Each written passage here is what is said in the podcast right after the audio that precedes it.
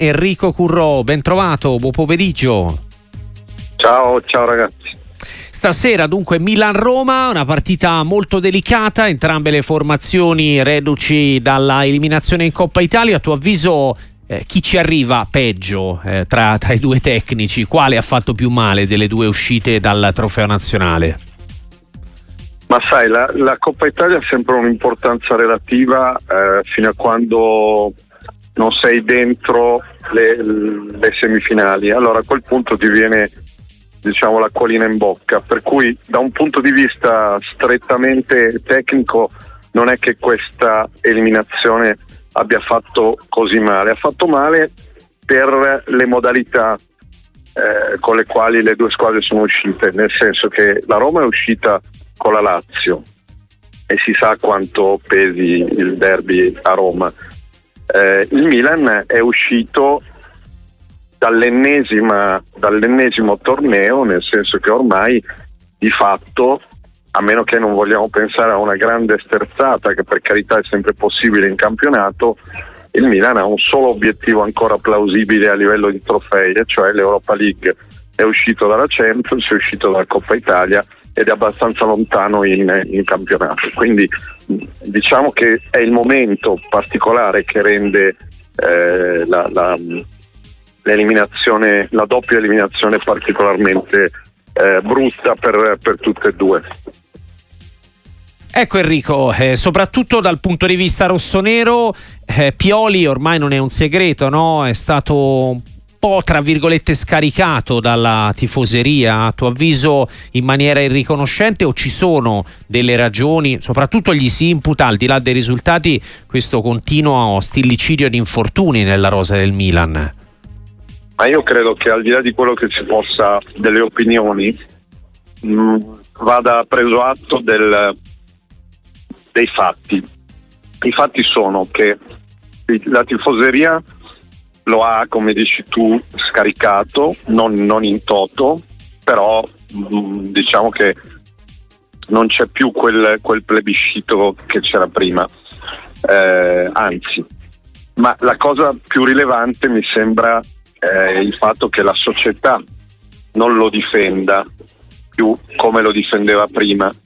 In realtà è una società un po' particolare, nel senso che parlano tutti di questo Jerry Cardinale come del grande Deus Ex Machina, ma poi Cardinale è un proprietario anomalo, non è nemmeno certo che sia poi diciamo l'azionista de, di, di, maggioranza e eh, arriva una volta ogni due mesi, quindi insomma no, non si riesce davvero a capire chi eventualmente potrebbe prendere una decisione come questa. Mm io non credo che Pioli rischi in corso d'opera, a meno che non, non, non succedano degli sfracelli tra stasera e magari anche qualche altra partita.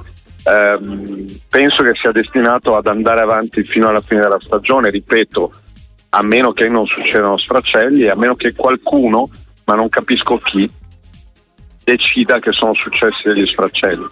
Eh, detto questo, però, invece mi sembra che nessuno, ma proprio nessuno, metta nemmeno più lontanamente in discussione il fatto che nella prossima stagione l'allenatore del Milan non sarà Pioli. Questo è sicuramente un fatto rilevante, visto come era iniziata la stagione con Pioli plenipotenziario a Milanello, con l'avallo sul mercato e tante cose che lo mettevano in una condizione che apparentemente era quella eh, di un allenatore assolutamente non in discussione. Tra l'altro Pioli ha ancora un anno di contratto. Ecco, a proposito di mercato, Enrico, ieri forse per la prima volta Pioli si è esposto, ha detto che arriverà un difensore. Eh, secondo te è più una richiesta o un fatto, diciamo, concordato con eh, la, la società? Perché giustamente dicevi, eh, fino a questo momento ha, ha avallato, aveva nell'estate scorsa no? avallato quel, quel mercato di cui tanto si è parlato perché ha comportato anche insomma, tanti arrivi oltre che chiaramente l'uscita eh, forte di, di, Tonali? Io credo che mh, mm, sia semplicemente una, una constatazione numerica.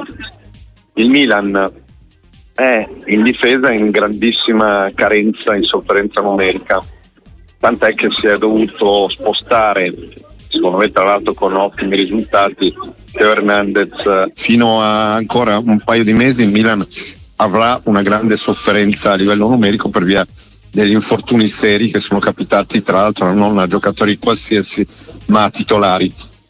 Però credo che sempre a livello numerico in realtà ci sia un minimo di depistaggio, nel senso che adesso c'è anche un centrocampista in meno visto che Krunic se n'è andato e non mi stupirei se arrivasse un centrocampista anche se va detto Enrico eh, Filippo Terracciano del Verona può fare sia l'esterno difensivo che il centrocampista, quindi magari no, è, il, è, il, nuovo Jolle, visto che è finita anche in maniera un po', un po', brusca la storia con Krunic, giocatore fondamentale nella vittoria dello scudetto anche l'anno scorso, sembrava uno dei preferiti di Pioli, poi improvvisamente scomparso dai radar, è stato ceduto un po' alla, alla chetichella. Sì, allora Terracciano è un buon giocatore e credo che sia un buon acquisto e penso anche che lo dimostrerà e avrà occasione di dimostrarlo, magari proprio perché c'è questa emergenza che accelererà la possibilità che lui giochi qualche partita subito. Per quanto riguarda Krunic, eh, la, la, storia di Krunic è abbastanza emblematica, del, non voglio dire della confusione, ma insomma dei paradossi che regnano al Milan, dove la narrazione su una società forte fa un po' ridere eh, se, se, la paragoniamo con quello che accade. Krunic non solo era stato trattenuto, perché l'offerta c'era già quest'estate, ma addirittura era stato detto in maniera esplicita e all'inizio anche fatto, eh, era stato il, indicato come il regista della squadra nel lungo periodo senza Benasser che dopo un, dopo un, un po' di tempo, non tantissimo, si arrivi addirittura a, a, a, lasciarlo andare via in questa maniera, questo fa pensare che poi le idee al Milan non fossero così chiare. Grazie, grazie Enrico Currò, buon lavoro alla Repubblica e ci sentiamo presto qua su Radio Sportiva, alla prossima. Ciao ragazzi, grazie.